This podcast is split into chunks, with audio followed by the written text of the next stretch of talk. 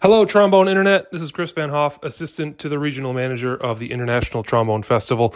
We at the festival, of course, are huge fans of the pod, and we are really excited to invite you to attend this year's 2024 International Trombone Festival at TCU in Fort Worth, Texas. Dave Begnoche is our host. We have the world premiere of a brand new double concerto for trombone and piano with the Fort Worth Symphony. We have the American Brass Quintet.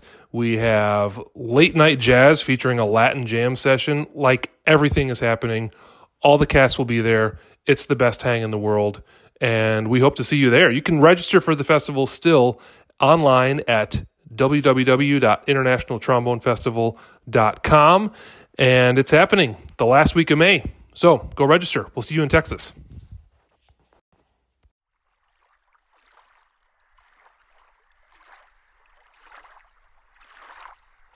Welcome to the Trombone Retreat, a podcast of the Third Coast Trombone Retreat, where we have conversations with dynamic musicians in our world. My name is Sebastian Vera, and I'm joined as always by Nick Schwartz. What's up, Nick? We have a podcast. Ich bin Kasten Ich all bin day, Kasten. Er day. Hashtag Caston. So yeah, we we've kind of wanted to do this for a while, and we're very excited about it. And we have a lot of amazing people we're going to talk to. But we've always had these conversations and bars and hanging out with with friends, and uh, we just always thought it would be really cool to start recording these. So who we talk to today, Nick? We talked to Denson Paul Pollard, Dr. Dr. Denson. Denson Paul Pollard, aliases Denny P, Denson, D2P2, Dr. P, Dr. Pollard. I th- did I get them all? Is that it? I don't know. I mean, he has a lot of aliases. Oh, Lieutenant Lieutenant Dan. Lieutenant Dan. Lieutenant Dan, of course. That's a story for another day, I believe. yeah, those are all of his aliases. Uh, oh, oh yeah. Oh, one more. Denny P, the choice for me. That's, that's, one I, that's the one I like a lot. it ended up being and we we of course know paul really well he's come to the retreat twice now and of course nick gets to play with him a lot in new york. Um, but we had a really cool talk. Uh, we talked kind of about his unconventional path to where he is and you know he didn't go to major schools and, and he, he did a lot of different things like tour for 18 months with broadway musicals lived in hong kong played uh, did time in finland. Um, but yeah it's a really good talk Did and time in Finland. did time. hard, hard, time, hard time. in Finland, up in the Baltics. It's a, it's a, it's it did time in Finland. Oh, sorry, I got caught up on that one. That's good. Um, no, but yeah, you know, from the from the rivers of Georgia to the mountains of Southeast Asia, he's done it all. I thought you were about to go give a speech. Oh, yeah, all it's true. Actually, it sounded very patriotic. I know, but you know, we're patriotic, aren't we, Seb? Yeah, I think so. Well, without any further ado, here is Denson Paul Pollard. Thank you for joining us, Doctor Denson Paul Pollard. Glad to be here. Glad to be here. So- I love podcasts. I love trombone. I love me some Nick Schwartz. So it's all my favorite things just kind of combined into one. What is Sebastian? Is he What- chopped liver? Yeah, what, well, what am I? I'm sitting here looking at Nick. I can't think about anything else. So, uh, Dr. Denson Paul Pollard and Nick are both wearing white T-shirts, and they match for. I guess it's the sweltering uh, New York City winter. yeah, my uh, my apartment's like 95 degrees with zero gosh. percent humidity. It's Yeah. as dry as it gets. Yeah, it's Typical. like a, it's like a Siberian sauna. yeah I'm, I'm gonna try not to be too distracted but yeah thanks for thanks for joining us on our, our very first podcast and, and, and thanks for uh, hanging in with us while we try to figure out what we're doing. But yeah we, we quickly jumped to want, wanting to talk to you first. You've been someone that's been to the retreat twice. Um, so i guess you get that merit badge. That's that's that's a that's a big deal. But i think we nick and i we both know you but I don't think everyone knows you, and we want to kind of get to know you from kind of your musical beginnings and and go into your career and and some of your philosophies and and just you know wherever we want to go. But so I guess we could just you want to just start at the beginning. The beginning. So yeah, He was born on a warm Tuesday. Well, even before that, I've heard it was a pretty nice night in Georgia in 1969. about nine nine months before you Yeah, were born. Just February give or take. February 1969. It's a little cool outside. Yeah, it, it was getting on the summer of love. You yeah, know? that's so, right. That's yeah. right. You were born. The, you were born the summer of love, then, huh? I was oh, born in 1970. Oh, I'm, I'm good at math. I can has. Man. but the summer, Oh, so that makes it that makes it super easy to remember how old you that's are. That's right. Yeah, you got a nice round number. I'm, I'm uh, pushing towards 50. Shockingly, Any big plans? my wife wants to have a party, so I'm, I'm sure something like that's going to happen. So we grew up in you grew up in Georgia. Yeah, I'm from a really small town in Georgia and uh, started playing. I guess the point of this podcast really is trombone. And uh, I started playing the trombone when I was 10 years old. And I, I began playing probably the way uh, many, most people actually from Georgia uh, start a musical instrument through high school band. And uh, it was. It was kind of an accident, really, because uh, at the t- when I was 10 years old, I was really involved in sports, and I played a lot of baseball, a lot of uh, basketball, a lot of football. And I showed up one day to school, with my best friend and I saw that they were having instrument trials, band instrument trials, which I had, had given zero thought to. I didn't even know it was happening. But my buddy wanted to just go into the room and just kind of see what was happening. So I just kind of followed him in there, and we got to try all the instruments. And obviously, the trombone was very different from all the others in that it had a slide, which I uh, was immediately drawn to. And wound up choosing the trombone and starting the trombone in fifth grade. And from uh, there, continued, uh, played in jazz band, played in uh, marching band, of course, quite a bit. And band was kind of the focus of my life through high school. My, my friends were all band kids. And my aspiration after high school, my, my, my goal in life was to be a band director. And uh, so uh, I applied to one school it turned out to be a, a very good application. Uh, this little school in Alabama, Jacksonville State University in Jacksonville, Alabama, had a really great teacher there. A guy, a guy named uh, Jim Roberts, who retired recently. And uh, this little school, interestingly, although it was in uh, it was in the foothills of Appalachia in Alabama, the, the faculty were all former military band players from a lot of different parts of the country that had kind of gotten jobs at this little school. And my teacher, Jim Roberts, was from Massachusetts he was my first uh, encounter with a Yankee uh, at the time. but uh, now you're surrounded by them. yeah, that's right. He he wore like he wore shoes and He was, you know, even at the time, I realized he was a little. He and several of the other faculty members didn't quite fit into the landscape of Alabama in a lot of ways, but uh, they were very educated about music. And my first lesson with Jim Roberts at Jacksonville State University, he, he put on a, a recording of the Chicago Symphony Orchestra playing pictures at an exhibition. It just blew my mind. To be the honest truth is, I know this is hard to believe these days with the internet, with YouTube, you can basically see or hear anything you want to hear these days. At that time, when I was a 17 year old freshman, music ed major at Jacksonville State University, I had never heard an orchestra. I'd never even seen a string instrument be played live. I'd seen probably on television here or there, but I had no idea that that life or that vocation existed. So my first lesson, this my teacher Jim Roberts puts on this recording. It blew my mind, and I immediately said, "Whoa, what is that? I want to do that. How do I do this?" And I'm I'm sure he didn't take me very seriously, but he introduced me to some excerpts, and uh, those were ten. And I was a tenor trombone player at the time. Yeah, I, I started working on excerpts. I still remember seeing Bolero for the first time and thinking, "Oh my gosh! First of all, what is that crazy clef there?" And once he explained that to me, I thought, "How in the world does anybody play a high B flat and a high D flat on the trombone? That's impossible." well we, we we still think that when we see Bolero. So it's a very normal thing. Okay, you're in the Metropolitan Opera. I imagine the majority of your colleagues didn't have a path similar to yours at all.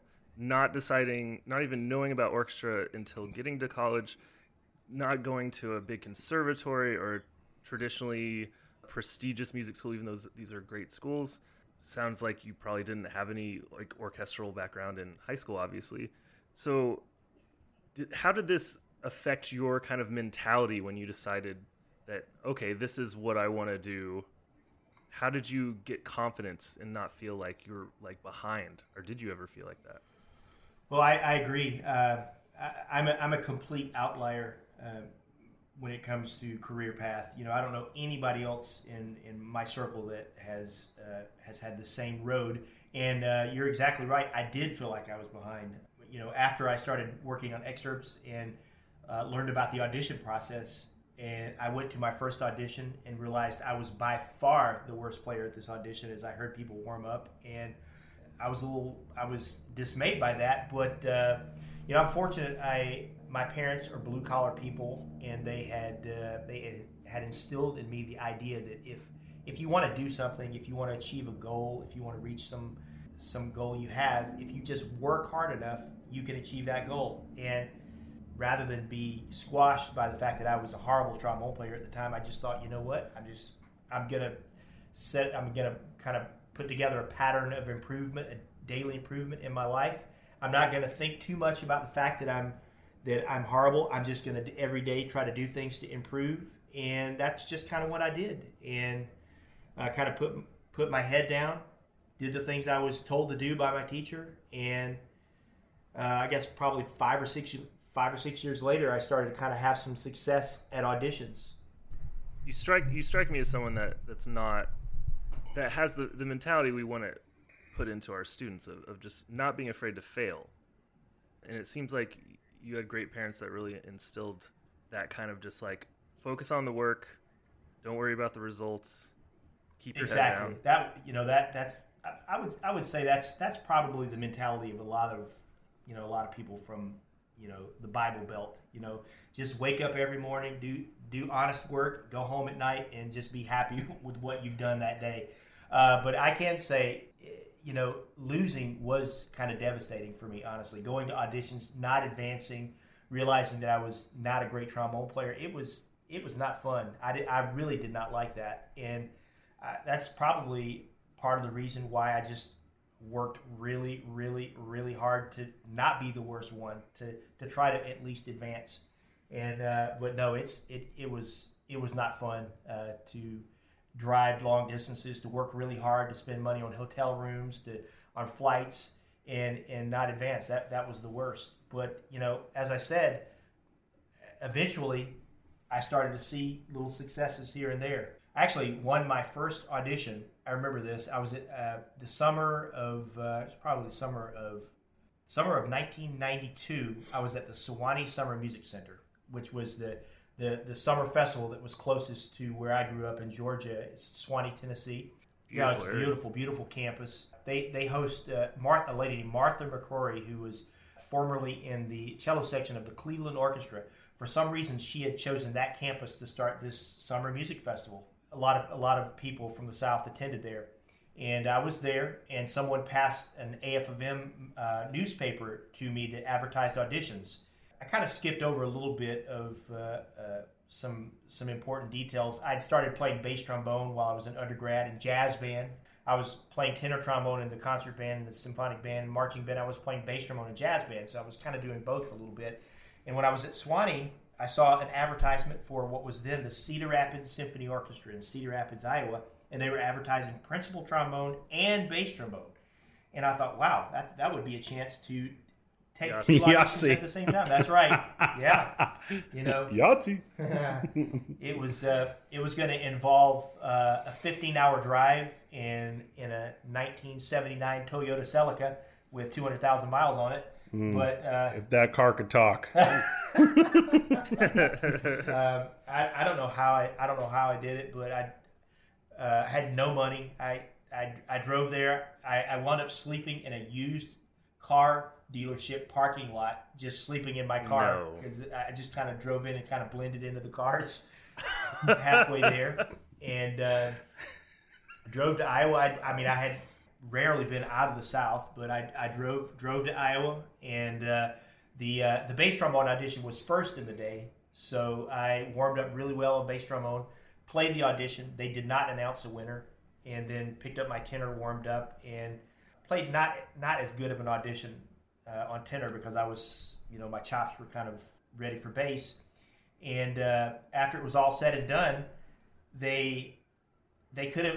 I mean, the truth is they could not believe this kid from Alabama had drove up there and, and played played that well. And uh, I didn't know this, but I was told at the time. Uh, the proctor said, "Well, may, maybe you should have this kid play again because it's really not who you think it is." So they Oh, so me they had, they had someone in mind. they had someone in mind Oh. actually, and uh, I'll mention this this person because he he was kind of influential as well. This guy named Max Bonecutter, who uh, yeah, What a name. yeah, Oh man, you were destined. Oh my, that's a you are either destined to be a surgeon, like doing amputations, that's right. or or playing trombone and kind of doing metaphorical amputations in a way. Max Max was was a really active player, uh, probably in the I think the seventies and eighties. As a matter of fact, I know I know he was bass trombonist of the Metropolitan Opera for one season. He also played with the Chicago Symphony a little bit, and he was bass trombonist of the Minnesota Orchestra.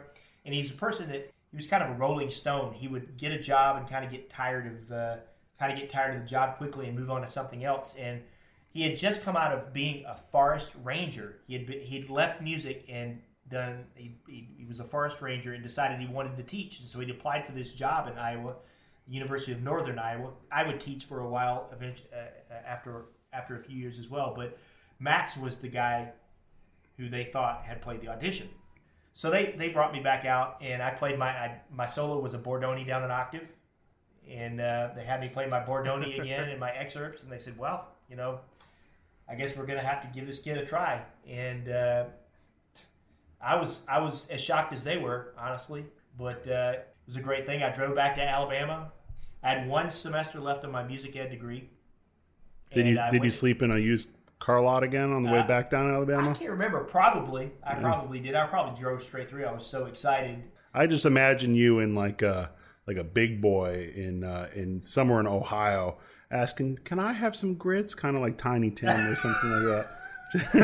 and they're like, "Grits? What are grits?" It, you know, I- it would have. I would have had to have begged because I am telling you, I had zero money. I mean, I was so. I, I mean, typical artist musician story. I had zero money, man. You know, it was probably part all I could do to scrape up money to buy gas to get up there.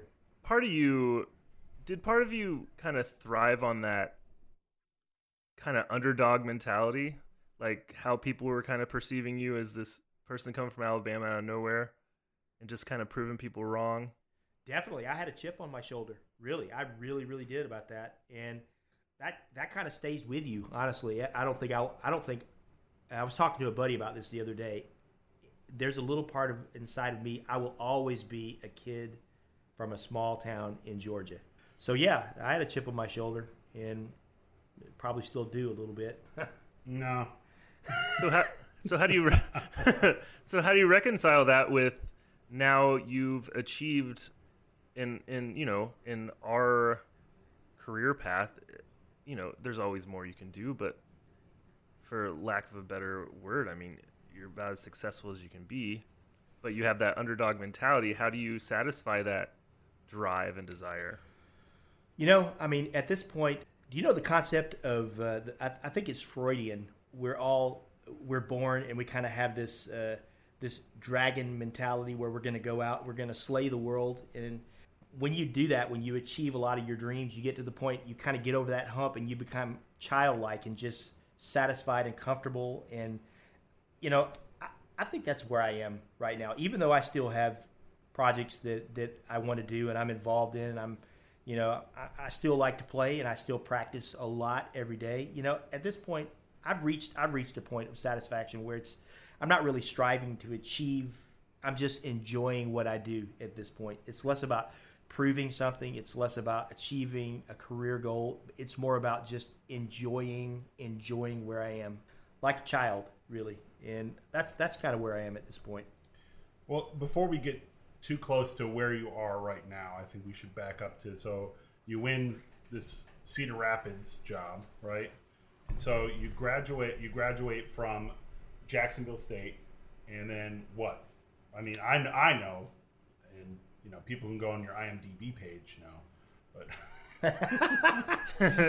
I have no idea what you're talking about.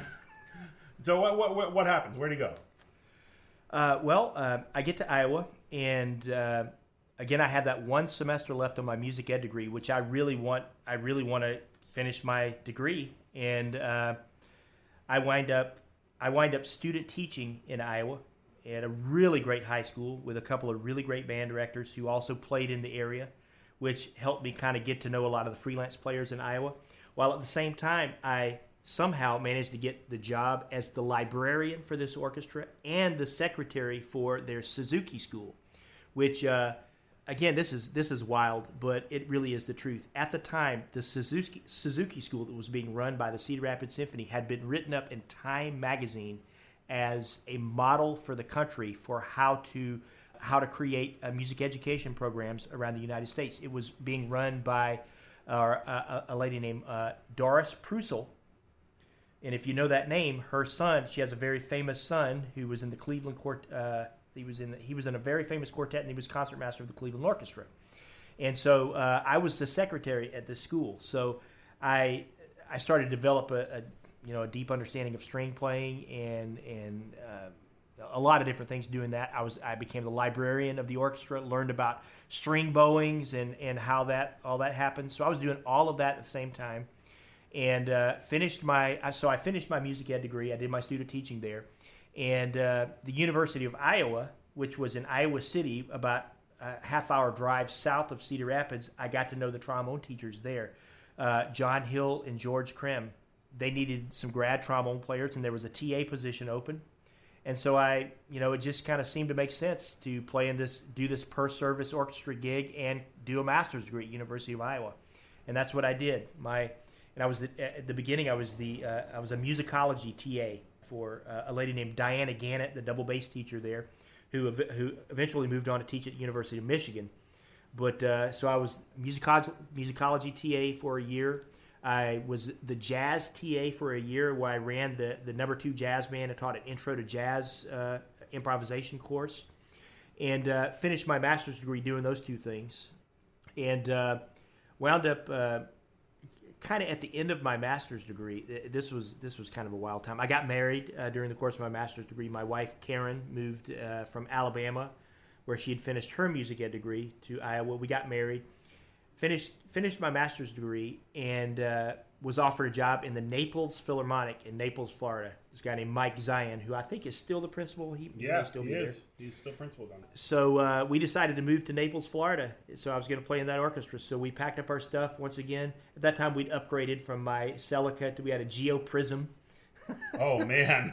So. Uh, I we, remember uh, those. everything we could fit inside of a Geo Prizm, we moved from. Uh, so two suitcases and a yeah, not much, man. a man. Chihuahua. I mean, Yeah, that's basically all you I can a geo. Yeah, yeah, you one mouthpiece. Yeah, uh, it was it was packed. Uh, we moved to Naples, Florida.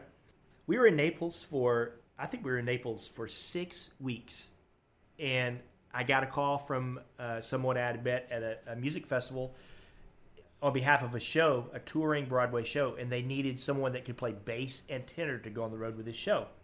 It paid it paid for what at that time was a lot of money to me, and it was going to be it was an open ended situation. It was going to be a different city each week. It wasn't a bus bus and truck tour. It was a flying tour, so we were going to fly to a different city each week. It was an Andrew Lloyd Webber revue kind of show, and I, I it was a tough decision, but I just said, you know what, I got to take this. This just sounds like too much fun. I'm going to be making too much money. yeah. And so we left Florida after six weeks. We broke our lease. We rented an apartment. We broke our lease. Uh, I put put my car in storage, and my wife and I both actually wound up going on the road with this show for two years. My wife was a nanny for one of the lead singers on the show who had her son on, on the show.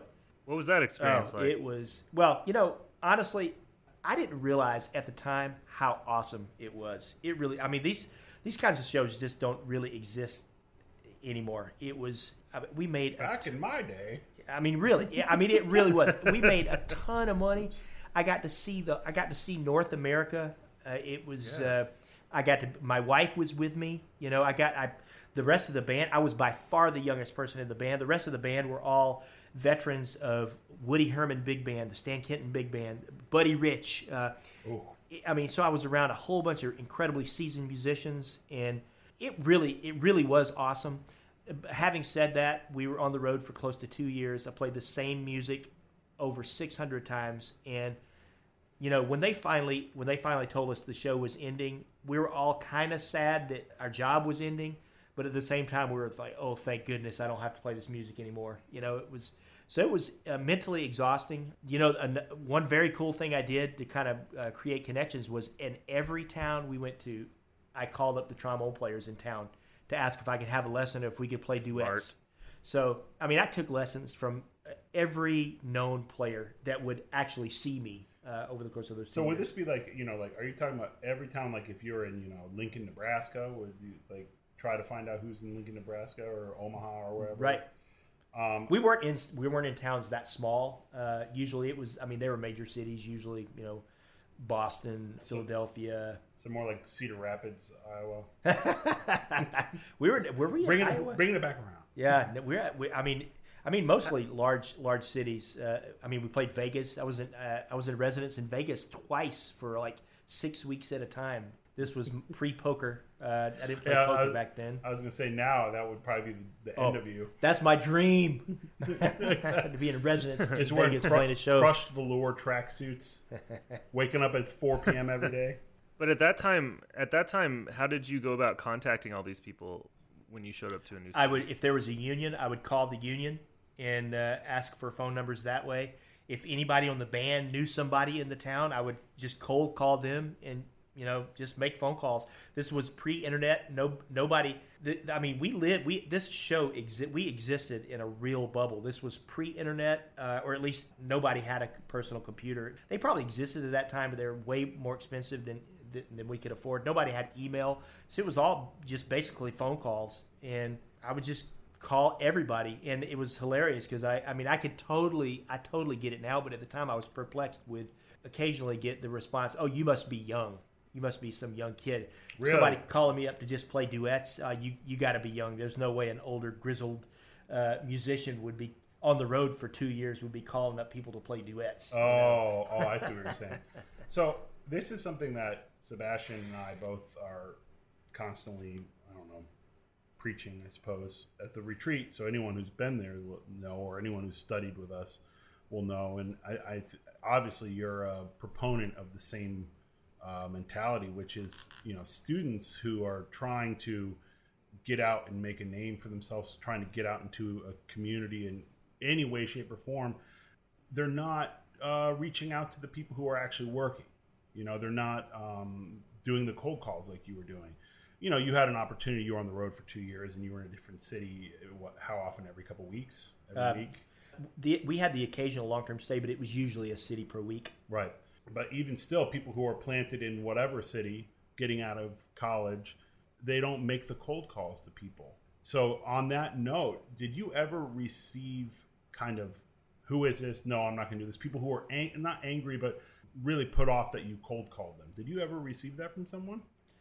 Not, not really. You know, no no one was. Uh, I wouldn't say anybody was put off by a complete stranger calling them. They were oftentimes a little bit, again, uh, perplexed that someone would go to that effort. But yet, you know, I met every. I have to say, I met every kind of musician doing that. I met musicians that were really nice, motivated, generous. I met uh, I met musicians that obviously just wanted my wanted my money and didn't really care about giving me any kind of knowledge. I heard musicians, I heard trombone players that sounded great. I heard trombone players that I, I I thought would sound great that didn't sound great. It was doing that was a complete Who? Which ones? We want names. yeah. You know that that's a podcast for another time. no, I, I, I, uh, the reason I bring this up is I think that that's the fear of, of young students is picking up the phone and doing that cold call. I mean, it, you know, it's not a cold call anymore. It's usually a cold text or a cold email, but the, the, the principle is still the same. And that's something we, we try to drive home is like, hey, don't be afraid. What's the worst thing? The worst thing that's going to happen is say, hey, I'm, I'm too busy. You know, call me back in three months. I mean, I can't imagine, uh, you know, a person that would get angry with a stranger that calls up and says, uh, "Hi, Mr. Schwartz. My name is uh, my name is Denson Paul Pollard. I'm in the area tour." What kind of name is that? Uh, Don't you know who I am? Yeah. Sorry. Uh, Don't look me in the eyes. Sorry, sorry, I, I, I ruined your momentum. That's okay. Uncle uh, Uncle Mo was in town, and I just yeah. shoved him out the door. Swatted him away. I mean, Yeah, I can't imagine that either. I mean, who who that that's the thing we try to say, and you know, I, I understand the fear of uh, of putting it's putting yourself out there, you know, because you're call, calling someone up to say, hey, can I play for you? with respect, with humility, willing to pay, not Yeah. not assuming any, not assuming anything about the situation. You know, I mean, I had I had an experience just today where I was I was speaking to a, a student called and they they said they called me Pollard. They said, "What's up, Pollard?" And, And you you know, said, try again. I didn't, you know, I didn't call them out. You know, I, you know, I'm not a person that that that does that. I probably should be more, but I just thought, man, that that just came across so disrespectfully. I would never, I would never have called up a, a player, a teacher, uh, and and and call them just like that. You know, it remind actually it reminded me of when that student called Bobby Knight and said, "What's up, Knight?" And Knight Knight choked them on the campus of Indiana University. the kid wound up getting choked. You know, I mean, uh, but. Uh, you know, eh, when I called people, it was it was with res- with respect, with humility, with uh, an assumption that I was going to pay them for their time, and try to try to let them know really quickly that hey, I just want to learn. I, I you know I want to I want to know what you know. I want to hear what you can do, so I can try to do it. And Yeah. but yeah, I don't. I mean, if I were a student today, the way I mean, it's it's so easy to contact people. I would I would totally be doing that. You know. Uh, And I think the assumption is too that you know the professionals, their phone is ringing off the hook with people every day wanting to play from. And while people are calling, I mean, I would say it's a relatively, it's more rare than they would assume that someone's calling you to say, "Hey, can I play for you?"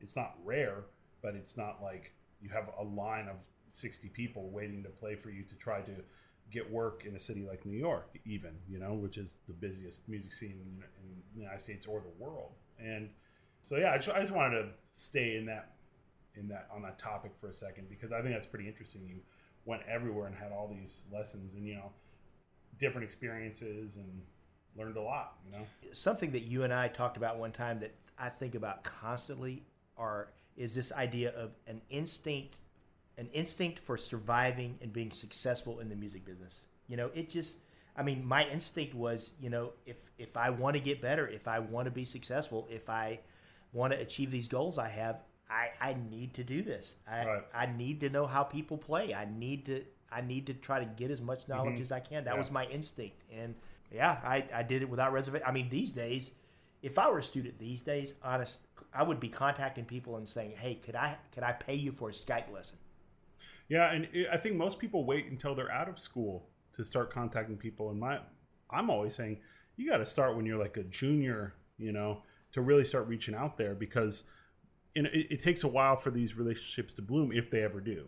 You know, it's not going to be like I just met you and it's like you want a gig? Oh, here's a gig. You know, it's like Or they think they they have to have the complete product Right. together, or you have to be at your 100% before I play for this Yeah. person.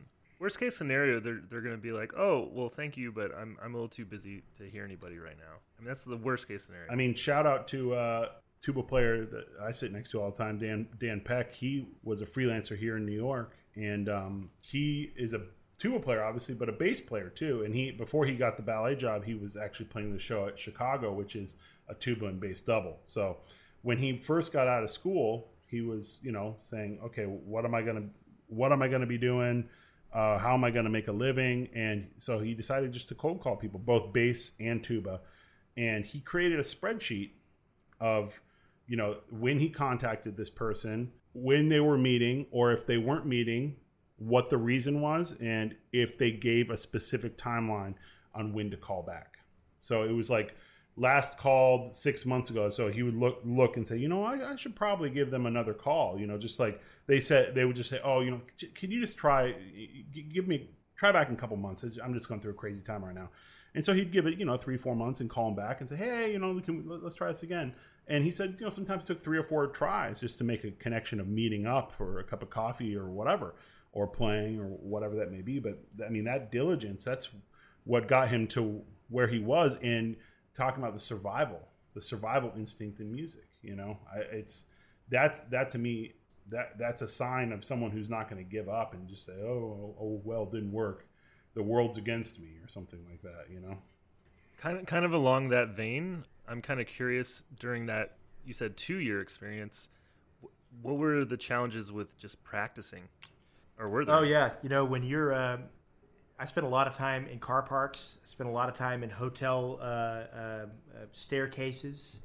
I, I- I managed to do it it all every day. I never skipped a day of practice. And if I had to go in a park, if I had to go outside in a park, you know, I would do that. You know, and I tell my students about this. You know, every night we'd be in the hotel room after the show. My wife would be asleep, and we'd have you know David Letterman on or something like that with the volume kind of turned up to a normal volume, and I would practice soft playing underneath mm. the, the David Letterman show. So you know, if there's a will, there's a way, and you know, I always found a way to practice. Uh, you know, again, I was by far the youngest person on the show. I'm sure some of my colleagues uh, thought, "Man, well, that kid. I wish that kid would stop practicing all the time." You know, I, I usually try. I tried to do it in in, a, in, an area where they couldn't hear me. But yeah, car parks out in out in a park near the hotel, stairwells of the hotels. If they had a banquet room, if you want it bad enough, you can find a place to practice on the road. Okay, so let's move on. You want? To yeah, I, I, think I think uh, you know we've got a, a, good picture of you know young Denson coming up in the world. I'm, I imagine. By the way, I, I wanted to ask this about ten minutes ago, fifteen minutes ago. So you're talking about you know the mid early '90s. When was it that you were in Cedar Rapids? This would have been 1993. On a for scale, the first time. On a scale from David Hasselhoff to Patrick Swayze, how long was your mullet? You've seen pictures, huh? I just assumed it. I, I, imagine you had a nice Kentucky waterfall going on. I had a, I had a really nice. You know, mm. I, I, actually marched drum corps in 1990 before the Iowa the Iowa period. Oh man! I moved to San Francisco, California, and walked uh, marched the Blue Devils uh, drum corps, and no everybody had a mullet in the Blue Devils at that time, and I had a really nice one. Had an earring. Had a really oh. had a really nice hundred dollar pair of sunglasses, and boy, I, I was. Tan. Do you have a picture? Oh yeah, oh yeah, oh yeah. Okay, please send it to us and we'll put it exactly. up on our, our Instagram because that I think we're gonna make a retreat calendar, you know, and they're all just gonna be pictures of you with various lengths of mullet. it was awesome. It was. I, I, got rid of it, you know, pretty soon after I got back from California. Got, I didn't fit in Alabama that well with my earring. That's my, kind of ironic because right now you'd probably fit in Alabama really well with a mullet. Actually, yeah, maybe, maybe, just, maybe they're just like twenty years behind. That's all. I go well, ninety four. Wait, hold on, that was almost thirty years ago. No, Please don't say that. It was? Yeah, I guess it was. It was. It was tw- 26 years ago, right? Is that right?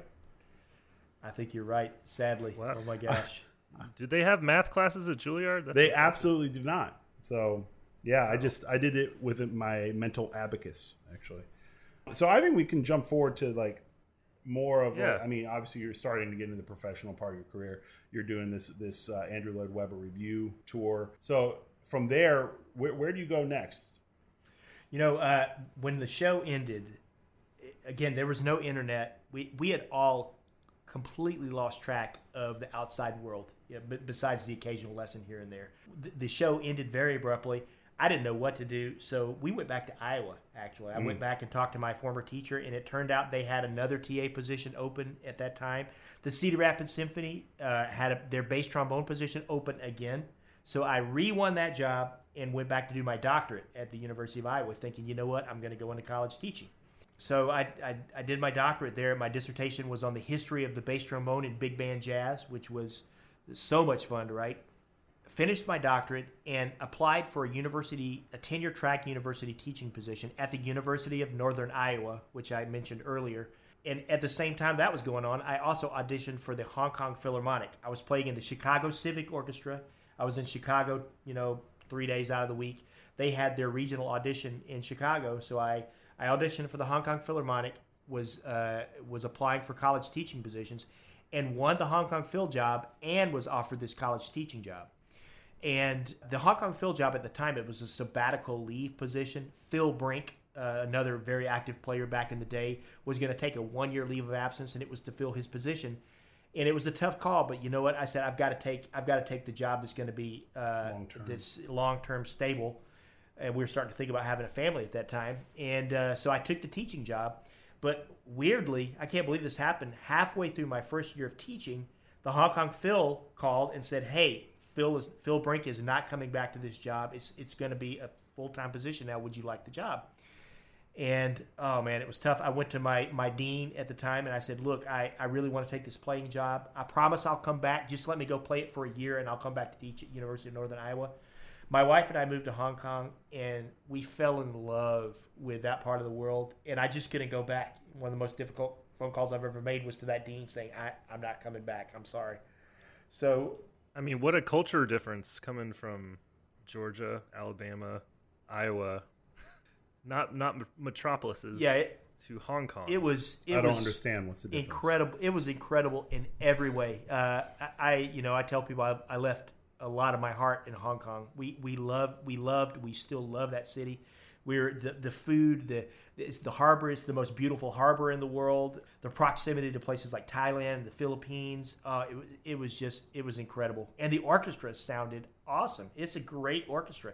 Yeah, it's a great orchestra now, but it was a great orchestra then, pre-Jaap as well. Uh, uh, so we we moved there, and uh, my wife, who's an uh, elementary school teacher, uh, got a great job at one of the better international schools in Hong Kong, and so we had financially we were doing really really well. We had a full time live-in domestic helper. I had a I had a lady that lived with us that cooked, cleaned, bought our groceries. We had a couple of kids there, took care of our kids while we were working. It was it it was an idyllic life really, and I to be honest, I never thought I would leave the fact that I'm sitting here right now, you know, it was unimaginable you know, 15 years ago because I thought I was going to spend the rest of my life in Hong Kong. What was different about playing in a in an orchestra over there versus a typical orchestra here? Like as far as like work life and how the administration treats you and Well, the, you know, the Hong Kong Philharmonic, uh, Hong Kong was a British colony for many years, and the administration of the Hong Kong Philharmonic was uh, it was British. The system was British. Uh, it was, uh, you know, the way they scheduled rehearsals was was a little bit different, and you know, the orchestra itself was was very international. There are a lot of people from the UK, but also people from Eastern Europe, a lot of Chinese, some Japanese. It was a really international orchestra, and it, it was my it was my first time time to be around a lot of those culturally those kinds of people and uh, it was very interesting for me So okay, so how long were you in Hong Kong? We were there we were there for six years. Okay. and uh, if you're there for seven years you get your permanent resident visa which means you're a citizen of that city for life. And uh, so we were kind of look we're we were looking forward to having that that visa so we wouldn't have to apply every year. And we you know hong kong's great. You get free health care your kids can go to university for basically free. I mean it's a really advanced city. So we're we were looking towards that seventh year. And then one day once again you know i wasn't really watching the magazines but somebody comes to work and says hey did you hear the the metropolitan opera and the new york philharmonic have bass trombone positions open and uh, I thought, hmm, you know, that's interesting. And at first, I, I mean, I just didn't even give it a second thought. You know, I thought, wow, that's pretty cool, but I didn't, I, I wasn't like jumping on it. But I kind of started thinking about the fact that that's probably never going to happen again. That you can go to a city like New York and you know there are two major auditions happening in that city at the same time. And I thought, you know, I got to do this. I, I just got to try. You know, I'm going to regret if I don't at least try. I didn't think I was going to have a chance, honestly, because I didn't study. I didn't go to school here. I wasn't that in touch with uh, with with the people here. But I thought, you know what, I'm just I'm gonna I'm gonna give it a shot.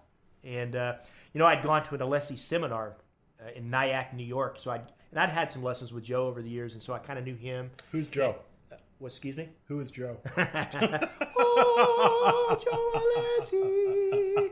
Uh, uh, so uh, uh, yeah, so I I, I kind of knew. Uh, I had a connection there. I'd had I'd had a couple of lessons with uh, Stephen Norrell, who was the bass trombonist of the Met at the time. I'd had some lessons with him on the road. So yeah, I I applied for both jobs, and that was a crazy year. I I think I flew back and forth between New York and Hong Kong four times, maybe. Uh, started in the prelims of the Philharmonic job, uh, advan- advanced through. Again, really surprisingly, I was nervous as heck, eh, but just kept advancing and uh, wound up getting runner up. That was that was the most crushing. That was that was probably the most crushing moment in my career is getting runner up in the Philharmonic and. It was all I could do to not cry in front of uh, Lorin Maazel and Joe Alessi and Phil Smith and Phil Myers and Alan Baer. I was on the verge of weeping, but I kept it together, and uh, I wanted to jump out of the airplane on the way back to Hong Kong. it's that whole silver medalist thing. You know, it's they say gold medalists are the happiest, bronze medalists are the, are the second happiest, and then the silver is just you were so close and you know you were so close. That's just really it hard. was it, it was crushing. I, I the Met the Met audition came after that, and I went back to Hong Kong and told my wife, I'm not going back. You know, I we're happy here in Hong Kong. We got a great life, and it's just too emotionally taxing to go through that.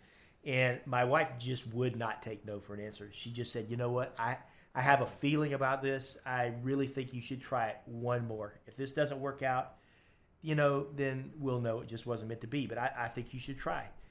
And I was like, oh, and but I did it. You know, I worked up the list and it worked out. You know, uh, and I won't ever, I won't ever forget winning that audition because I, I, I was so crushed by getting runner up at the Philharmonic when Bob Sirinek, our personnel manager, came to congratulate me. I couldn't really think about how happy I was. All I thought about was Mike Pretty, the the runner up, and I just gave him a hug and I just said, "Man, I am I'm so sorry because I know how you feel." And it was kind of hard. It was kind of hard to enjoy, uh, you know, having the job because I just knew how crushing it was to not to not get the job. But we moved to New York. So that kind of briefly opens up something I think a lot of young people would like to hear about, and we don't have to wax poetic about it. But from you know from talking to you, long conversations with you, and master classes, and, and talking with a lot of other people, you kind of you kind of almost have a fabled orchestra audition preparation routine, and a lot of things that I think you've just developed on your own and figured out, and just a process you have. Would you mind just expounding a little bit about the unique things that you do?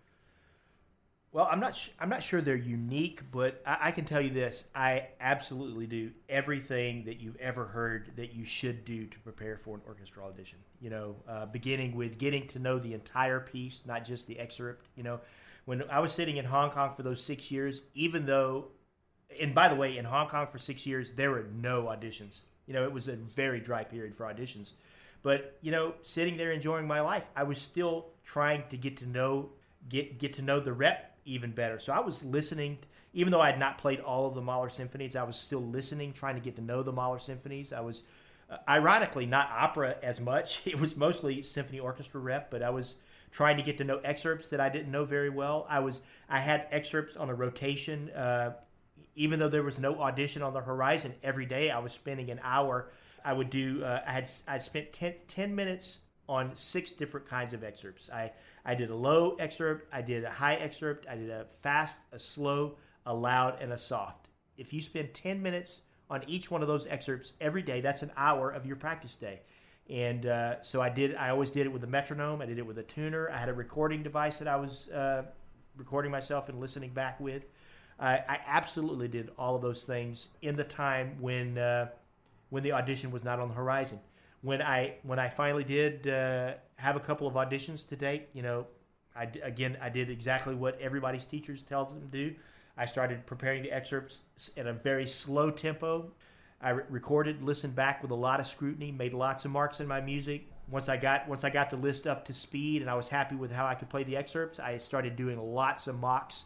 I know my my colleagues in Hong Kong got sick of me asking to do mock auditions because I I mean I don't. I, I didn't keep count, but I know I did probably hundred mock auditions in Hong Kong leading up to the Philharmonic and the Met Met auditions for anybody and everybody. 100. I'm sure. I'm sure it was close to that. You know, uh, sometimes it was for a couple of people. Sometimes it was just for one person. Uh, and you know, I was I was trying to make myself as nervous as possible. Uh, I was I would do things like run steps or do jumping jacks in place, and then try to play. I was just trying to prepare for every scenario that I could possibly uh, think I would encounter. Um, so I did all of that leading up to those auditions. You know, my my, but I have to say my I have to mention my hero, which is Mark Inouye, the principal trumpet of the San Francisco Symphony Orchestra. You know, what he's done with auditions, uh, and again, this is this is another podcast, I'm sure, but what that guy did over the years to prepare for his audition wins is is epic. He's really my hero. But uh, you know, I just did all of the things that, that we're told to do. And in my experience with students, oftentimes they don't really quite invest 100% in all of the things that they're told to do. You know, metronome, tuner, record yourself, listen to the piece, uh, play mock auditions. Uh, in when you don't have an audition, still continue to work on the excerpts. You know, uh, it's rare for me to meet a student that really truly invests in in those ideas wholeheartedly and actually does them. What you can't hear is that Nick and Paul are currently running from the yeah, place. yeah. New We York have- City. We have a little bit of New York, uh, New York nature going on in the background. Um, yeah. So I, I wanted, I, I wanted to uh, get into more of what you said about uh, students not investing hundred percent into this process. You know, and it's uh, not just about auditions, but just generally bettering yourself at your craft. Um, so I guess I would ask, what what what is your daily routine look like on average? I mean, you know, you can average it out because it's obviously not exactly the same every day. Um, and uh, I, I guess the next point would be, what do you see in students that they are failing to do? Like if you could if you can boil that down a little bit. Wow, that's that's a big question. Uh, I could, you know, I'll start by saying what I do now, considering my life, is very different from what I did I did as sure. a student. You know, when I was a student, I I had three, and this is this is the God's honest truth. I had three practice sessions a day. I had one in the morning, one in the afternoon, and one at night. And my morning session was always. Uh, I'm a I'm a, a creature of habit. You know, it was you know always breathing and stretching, buzzing, long tones, slurs, articulation studies, and a Bordogni six or seven ways, depending on which Bordogni it was. That was my morning routine. My afternoon routine was was either those the excerpt uh, schedule that I mentioned, or it was it was solos, and then at night it was the other. It was either right. solos or excerpts, and I did that religiously for many, many, many years. And you know, I was one. I was single minded. You know, and not. I mean, I, I know video games are really popular these days, and you know, there's a lot of there's a lot of television, interesting television, a lot of t- interesting movies. I, did, I really did not do any of that stuff. I, I mean, my roommates had a video game console. Uh, they they loved to watch. I mean, tell, The Simpsons were on always on, but I missed I missed that whole I missed all of that culturally mm. for my generation. I didn't see an episode of Seinfeld. I didn't see an episode of The Simpsons until way after the fact when I could like watch them. I didn't really play video games you know, I would, my wife and I, girlfriend at the time, we'd go out on dates occasionally here and there, but I was so focused on just making sure every day I did all of these things, and that that's what I did. Now, I also want to say that recently I've I've met someone that had that who's who's had incredible success, but had a completely different story. Our our buddy John Romero, who just won mm. principal trombone to the Metropolitan Opera. John's story is completely different. You know, he. Uh, which uh, you know I'll let him. You may have him on uh, uh, uh for a podcast at some point. Mm-hmm. I'll let him tell you about his story, but it's a completely different story. And you know, for for many years, I, I said, "Oh, my way is this is the best way." But what I, you know, what I know now is that man, there are so many different stories for how people get to where they want to be. You know? But you know, in my experience, yeah, I, I agree with you. But what do you find is the common thread between successful people? Because it's not just it's not just random. You know what do you think the common thread is between you and John Romero, for example? I mean, John was he, John was pretty committed. He he loved he loved music. Obviously, he's super. He's a super gifted musician. Yeah, uh, uh, I think he honestly did did want really truly want to improve. I know John is from a small town in Texas as well. I think he probably had a little chip on his shoulder as well about uh, being from a small town. I don't think his parents are musicians. My parents are not musicians. Uh, so there, there was a drive there to prove something uh, that exists between the two of us.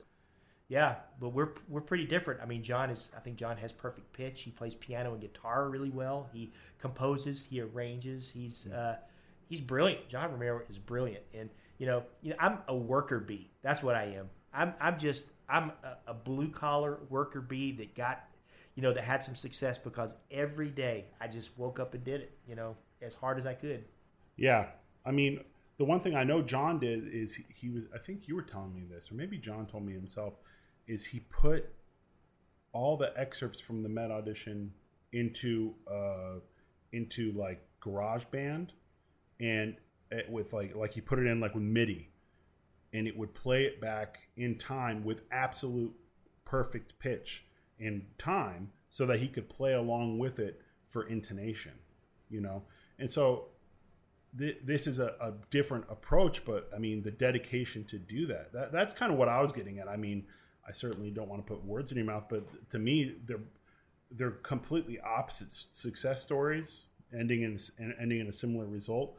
But the work ethic, the the the dedication to a single cause, you know, I think these are, are common threads, even if the method to get there is drastically different from person to person. You know, there's there's a period of time of intense work, you know, and um, or a whole life of intense work, depending on the person, you know.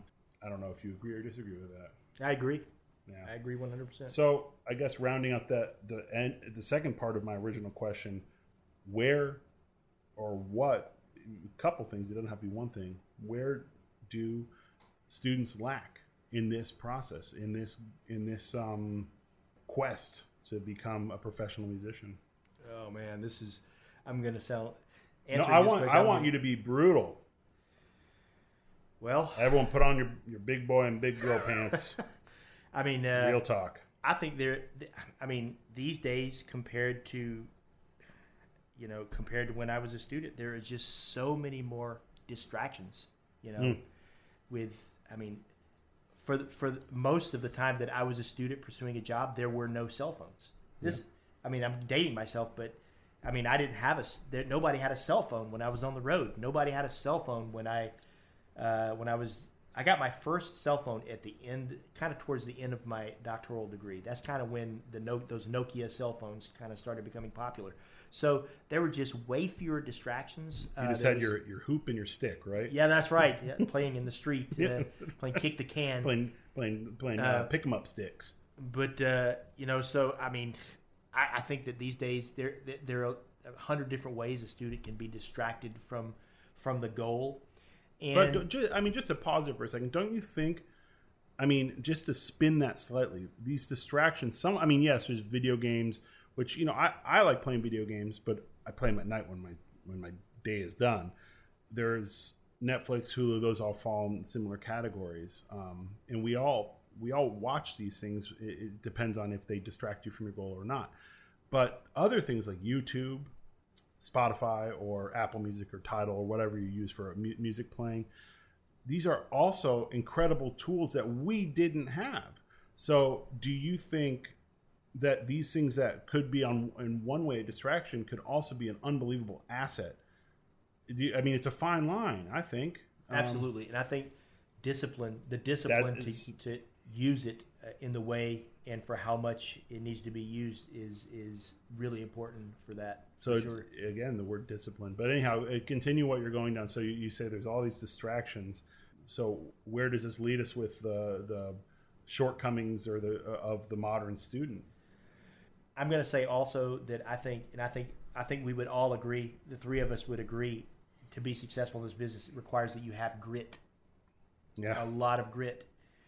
You know the the you know the ability to to to live simply and to work hard and to take failure over and over and over and over and over again until until you start finding su- success. You know this is again, I know this. I'm gonna. I, I hate talking about this a little bit because I know I'm gonna sound like an old fogey. But you know, th- this generation, this point in time in human history, this is a, a quick gratification. yeah. You know, everything happens fast. We want. We get things. We can get things fast. We can, and being successful as a musician is about a long. It's about being willing to. Uh, for many people, being being willing over a very long period of time to make slow steps forward and just be focused on a goal and it's not a quick it's not a quick fix kind of thing That that makes me, you know, I feel like the average student has heard every good teacher say, you know, hard work, hard work, hard work, hard work. I think on some level they know that. What I see is what what is the what is the thing that's stopping them from doing that? If they know that's what they're supposed to do to get what they want, why is it so hard to just do it? Do you think it's the distractions? you know that's that is a question that sociologists have been doing research and trying to answer for many many years and they don't have an answer for that you know they don't I, you know, if you read books by Malcolm Gladwell, if you re, if you read Outliers, if you read uh, Talent is Overrated, yeah. you know, where where does motivation come from? It's really kind of hard to put. It's really kind of hard to put a finger on that. Some people just have it for whatever reason. In my case, I was motivated by, you know, again that chip on my shoulder of being from a small town and, and being a really bad trombone player when I when I began. You know, it, it is it is really that's that's a tough question to answer, but it requires that you got to be super motivated, super committed to do this. And I don't know why some students don't have it. really. Well, I, I I have a theory just to posit, I suppose. Um, well, before I posit my theory, uh, talking about talent is overrated. There's a, you know, if, if people haven't read that book, it's an awesome book to read, just about the idea of basically hard work trumping natural talent in the in the end, and they study uh, musicians. I think it's at, at conservatories in Berlin. It's the violin studios, and they're trying to determine what makes the what makes the the top of the best conservatory in Berlin violin students better than the worst violin students at the worst conservatory in Berlin. And what it ultimately comes down to, what it ultimately comes down to is being willing to put in nitty gritty work on the unsatisfying parts of playing. You know, for us, it would be kind of lip slurs, long tones, soft, really soft playing, things that are kind of inherently unsatisfying or frustrating to work with, and living in that kind of discomfort until it becomes comfortable. And finding satisfaction and pleasure, I guess, in things that are inherently unpleasurable. You know, I've uh, I don't know if you guys have been watching uh, Jim Markey's Instagram videos that, Right. that have been going on, and uh, Jim is Jim Pretty, is pretty Jim is one of honest my practice. heroes. Pretty honest practice. It really, really is, and it's. Uh, I think Jim is one of, if not the greatest brass player of our generation. Yeah. He's definitely up there, and you know, it's it's it's not it's not always perfect, you know, but he's being, as you said, he's being honest with you about the fact that hey, I have to work on these things, and you know, if Jim Markey has to work, if he if he works like that, then everybody should work like that. You know, everybody should twice as hard. Twice as hard as that. Yeah, you know. geez. So I want to I want to move on to two more questions, and then we- then I think we're getting close to wrapping up. Best moments of your career playing wise. wow, the best moments of my career. Well, it's, uh, you know, this is it, it's it's interesting. It, it's not a trombone moment. Actually, it would be a bass trumpet moment. You know, I That doesn't count. This is a trumpet podcast. you know, there were trombones present in in these ring cycles. Yeah. You know, I, I think one of the one of the big shocks about coming to New York was after spending so many years focusing on bass trombone, learning how to play contrabass and doing that quite a bit in Hong Kong. I get to New York and uh, my role as a musician becomes bass trombone, but a lot of tenor trombone and bass trumpet. And uh, I got to New York right at the time when there was a need for a bass trumpet player. There was a new ring cycle being uh, put together, uh, the Robert Lepage ring cycle at the Met, and they needed somebody to play bass trumpet. I had a history with valves and agreed to do it, and it turned out to be the greatest decision of my life because playing bass trumpet on the ring cycle is it's it's it's a glorious glorious experience and uh, I can't pinpoint one of those performances, but you know, getting to do that at the Metropolitan Opera uh, and also in Hong Kong. I went back and did it in Hong Kong uh, on Das Rheingold and Die Walküre with Jaap in the Hong Kong Philharmonic. Doing that is just, I think it's the pinnacle of brass playing. I mean, the solos and just the the you know the exposure. It's it's incredible. Yeah. Well, I got I had the pleasure of hearing you do that for high five. And I got to hear you play contra. That was Yeah. awesome. I got the pleasure of hearing you do it for oh how many three months last year or last year. Yeah. So I can say firsthand it sounded pretty damn good. it, it, it must it must be like all consuming. It must like just take over your life for that period of time. It, it really does uh, for me, especially because I, you know, it's a slightly different mouthpiece, and basically what I do, and that's coming around. I'll I'll try to do a recital in January on bass trombone, and then I put down the bass trombone for the next four months and do. I'll still occasionally have to play it, but all of my practice is on bass trumpet when that comes around because it is there's there's some moments on bass trumpet in the ring cycle where you could it's a five hour opera and if you mess this up it's going to ruin the whole five hours so that keep, No it pressure. keeps you up at night. It really really does. And especially when you throw in uh, some video cameras and a lot of microphones and the expectation oh it's it, it really does. It's it, it can be stressful but at the same time grat- really gratifying. Now, the last question I want to ask, um, just tying this into the reason why Sebastian and I uh, started this podcast, is you know we we, uh, we wanted to bring on multiple people, but we also wanted to bring on people who've been to the retreat. And as a person who's been to multiple seminars and you know, for years now doing things. Um, Why is ours the best? no, certainly not that. Um, but what we always like to think of ourselves as unique. We like we, we like to be small. We, we have a different approach to what we're doing. What did you What did you like about coming to the retreat? What What did you find interesting that you can pass on to uh, our listeners that, uh, for a, to help us make a shameless plug?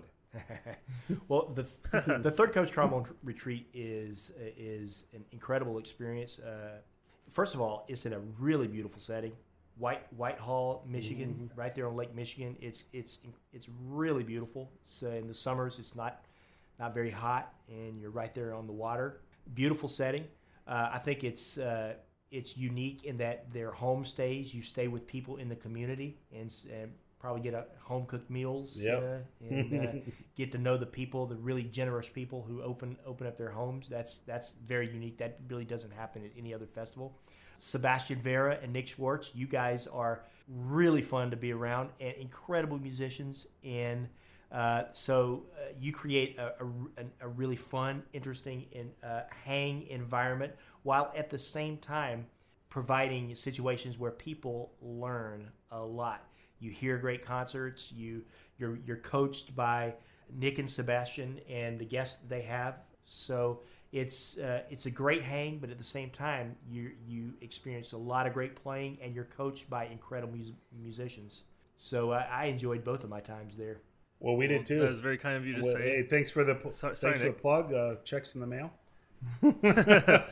so speaking of which, and just to just to close, so what do you have coming up? I hear you have a couple recordings perhaps in the mix? Yes, uh, there. Uh, you know, at uh, I'm uh, I have a complicated life right now. I'm uh, a professor of trombone at Indiana University while playing at the Metropolitan Opera. I'm going to do this as as long as I can uh, keep my body together. But at, at, IU, we have a great recording studio. We have a, a great uh, recording department, and I'm going to try to record a couple of albums uh, in the spring. Uh, so I'm very excited about that. Uh, I have a great pianist, Kim Carballo. She's going to play. And uh, one of the trombone majors, Stefan Wiebe, is going to be my recording engineer. He's a trombone major slash recording engineering major, and he's going to do that. And uh, it's going to be a really fun summer all over Asia, China, Korea, Japan. Um, and uh, yeah, so it's it's never a dull moment in the life of Paul Pollard for sure. And how can people follow you? Uh, you know, I'm pretty I'm pretty present on social media, Instagram and Facebook. I have a website that hopefully is going to be back up soon at www.densonpaulpollard.com. So you I don't know that letter. There. W www. W W. All right. Well, thanks so much. yeah, much. thanks Paul. for thanks for and, coming uh, on, Paul. It's my honor, really, and uh, it's great great to see Ours you guys. Too. And uh, have a great retreat this summer. We will, and yeah, we'll definitely have to have you back on this. And I, this wasn't even discussed, but I'm creating our tagline right now, live and in person. Ready? We're. I'm Nick Schwartz. I'm Sebastian Vera. Retreat yourself. uh... Well, that was our first interview. First one got it in the books. It's history now.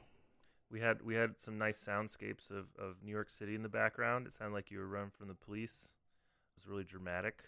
Maybe we were. That's how we that's how we like to do it.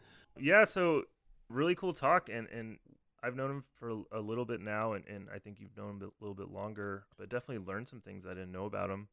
Really cool to kind of see his mindset cuz you know from the out, outside you just see this guy who's extremely accomplished and yeah. has won about every major job you can imagine and has this crazy schedule and has just such a you know his recital is one of the best recitals I've ever heard when he gave it at the retreat. I think that's still up on the Facebook page. Um, yeah, it, it is. Uh, I think both of them are up there actually. From oh, good. From the yeah, what year? Seventeen, eighteen. I think he was at the retreat. I think that's right. That's so um, long ago. I know, A- ancient history now for the young the youngins listening. But uh, yeah, you know, uh, I've heard Paul probably give uh, oh god six, seven recitals. You know, two of them in Michigan, and then the rest here in New York. He gives a recital pretty much every year at the Buffet Crampon showroom, uh, which is on 36th Street. Yeah, 36 Midtown. Kind of a strange space. If you've never been there, it's uh, it's very small, cramped little room, and he manages to pump out a beautiful recital every year, which uh, you know is tough to do because it's a really dry, tough space to play in, and he plays beautifully every year. The man Um, likes to play the trombone. He likes to play trombone. He, he's uh he's a work hard, play hard sort of guy. Um, one thing he didn't get into that I think was um missing. I guess well we didn't I, we didn't we didn't go there, but you know he is both the bass trombonist of the Met and also professor at Indiana. Right.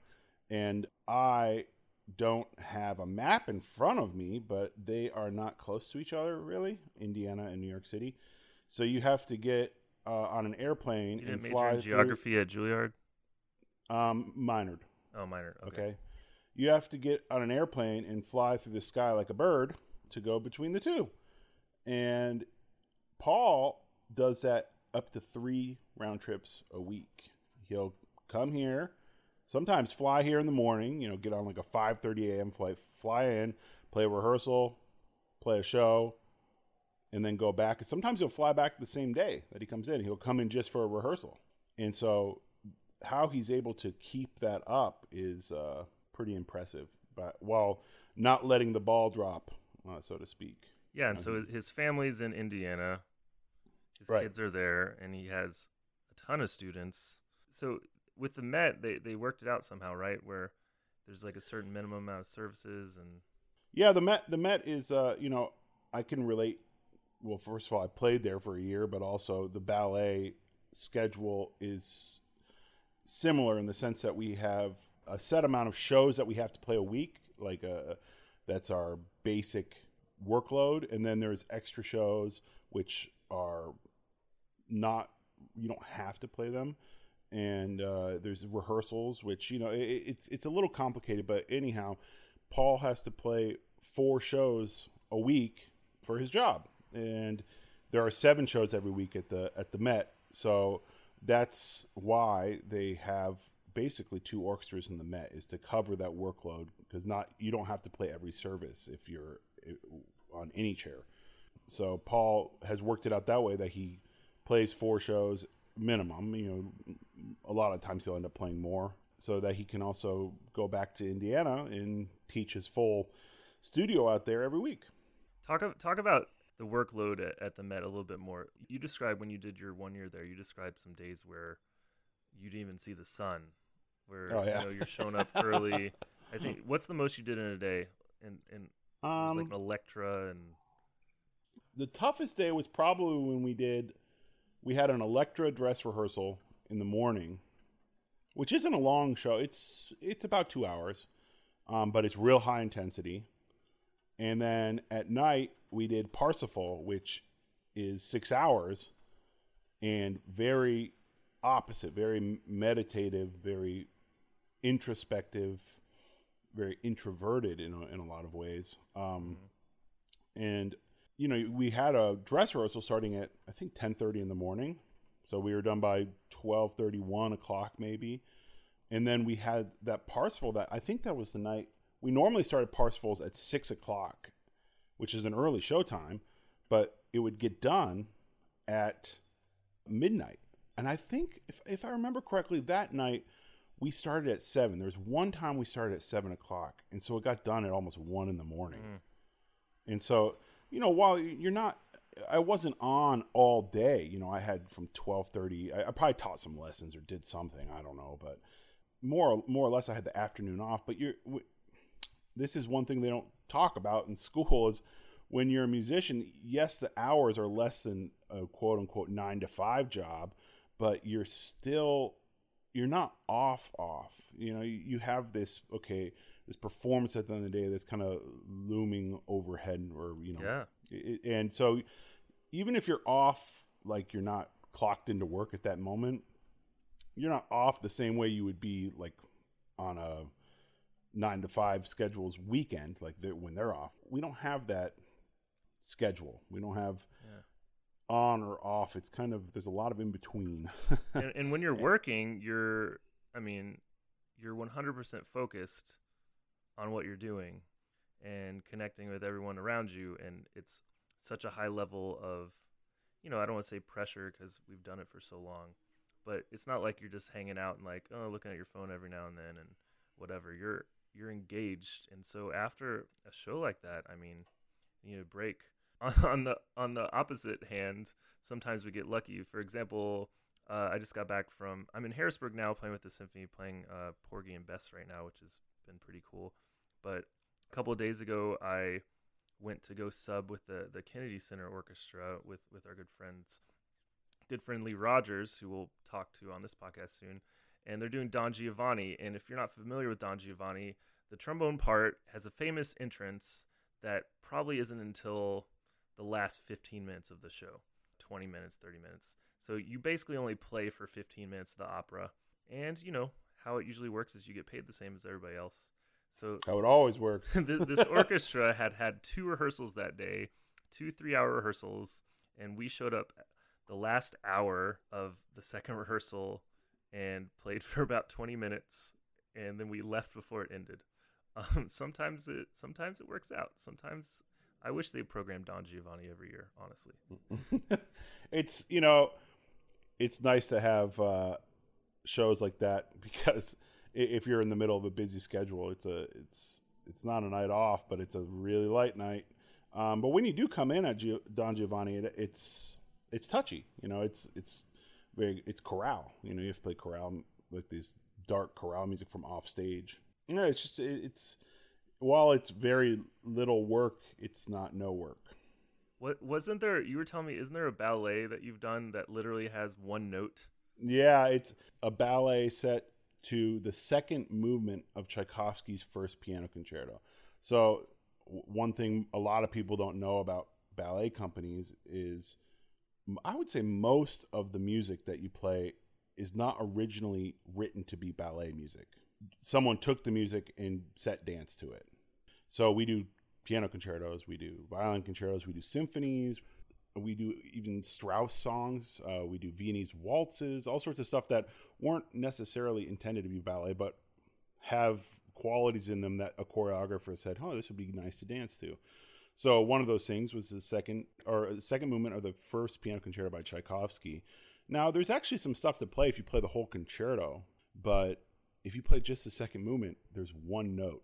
It's a G flat minor chord, I believe, and it's just an eighth note, pop like that.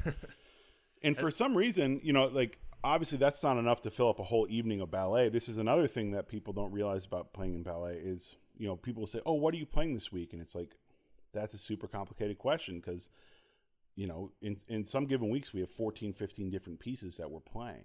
And that's not an exaggeration. Well, it, some of them are like, you know, full length like Swan Lake or Sleeping Beauty or Nutcracker or Romeo and Juliet, on and on and on.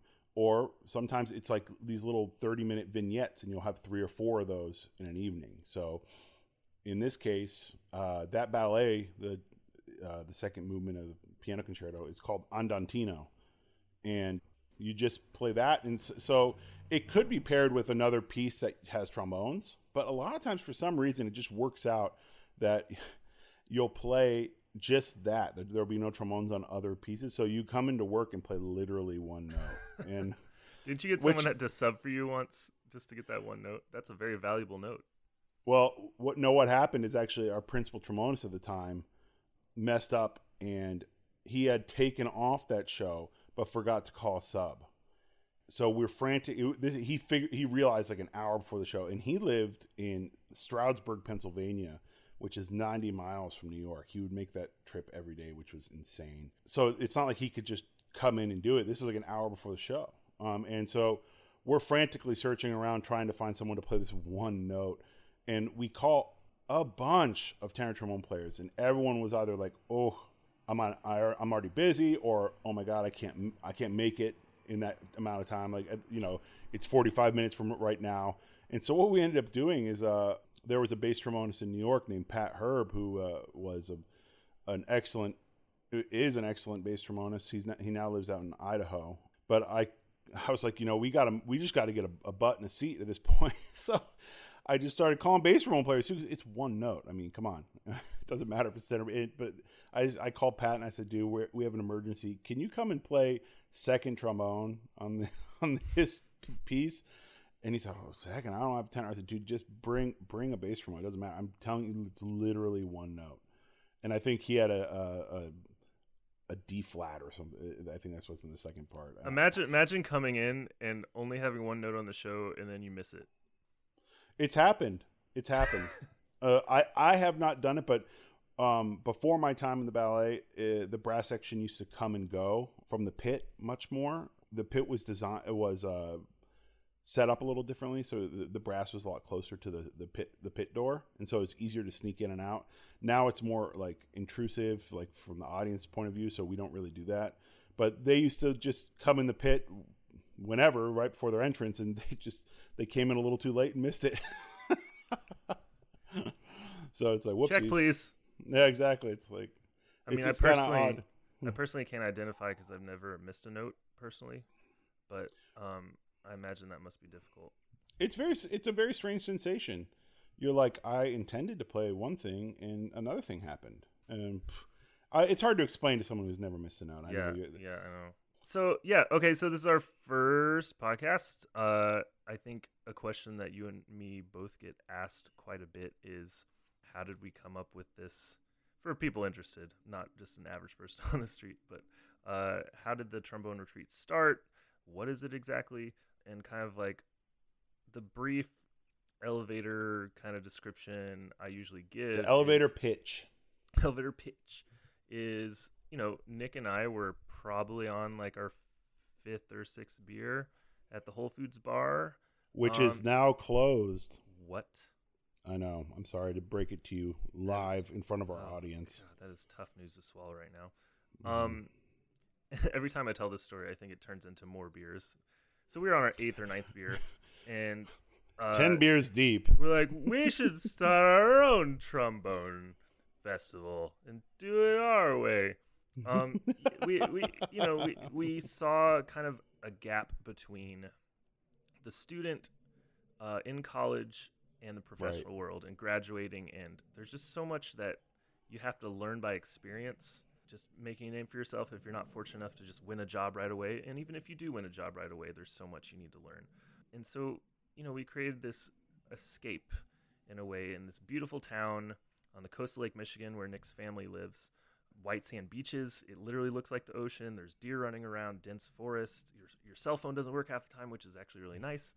Um, That's true. beautiful houses. And just a way to kind of escape and remember the why you know remember why you're doing all this and we you know we bring in the best trombonists from all around the world to come teach um, and that's a huge component of course you know lessons and master classes and everything but we t- we have a lot of talks and we just talk about building a career and mental approaches to playing and taking care of your finances. I think musicians should be smarter about their finances than the average person since oftentimes right. we're we're not we don't have a lot of money to play around with. So we need to be smart and think ahead. Meditation wellness we, we well um, to, to, tie it all together with the inception and genesis of the trombone retreat Ooh, nice we word. also um, uh, thank you. Those are my favorite words. Oh.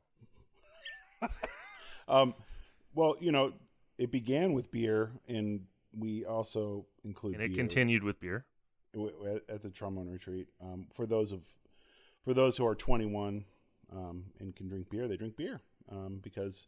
And I, I say that jokingly, but also seriously because you know even for the ones who aren't 21, they come they come out because you know it's a pub, you can get food and all that stuff where we usually hang out. But the the guest artists and us will go out, and it's a one other thing that we started the trombone retreat when we started talking about it was that we wanted to keep it small. And it's always been small. It's always been 20 students. And that means that you get more opportunities to have FaceTime with not only the guest artists and the faculty and blah blah blah, but also with each other, you know, with uh, with the other students, you know, and, and kind of bounce ideas off each other. It's just it's just a it's a fun week. It's a really intense week for sure. And I think actually one for of the, us too. Well, for us, it's real intense. Yeah, I think one actually one wasn't one of the original uh, names that we came up with was the Third Coast Trombone Intensive. Oh gosh, yeah. Yeah, not a great like- name, but a, a very very apt description of what it is. We will But learn it- about the history. There will be exams. Yeah, Uh, yeah, that would that sounds really intense. know, And then retreat. I think I think maybe you suggested retreat idea in the shower. I probably did. Ideas come from, and it just it just makes sense. And it, it really everything's about the personalities involved. Uh, me and Nick are you know really good friends, and the people we bring are carefully chosen to fit kind of. I hate to say the word vibe, but fit the vibe of It's a you know, vibe. what we're doing. It's a vibe. So this is this podcast is branching off of that, and I'm excited because now we can really have these conversations that we have once one week a year, um, all year round, and and share this information and knowledge with everyone.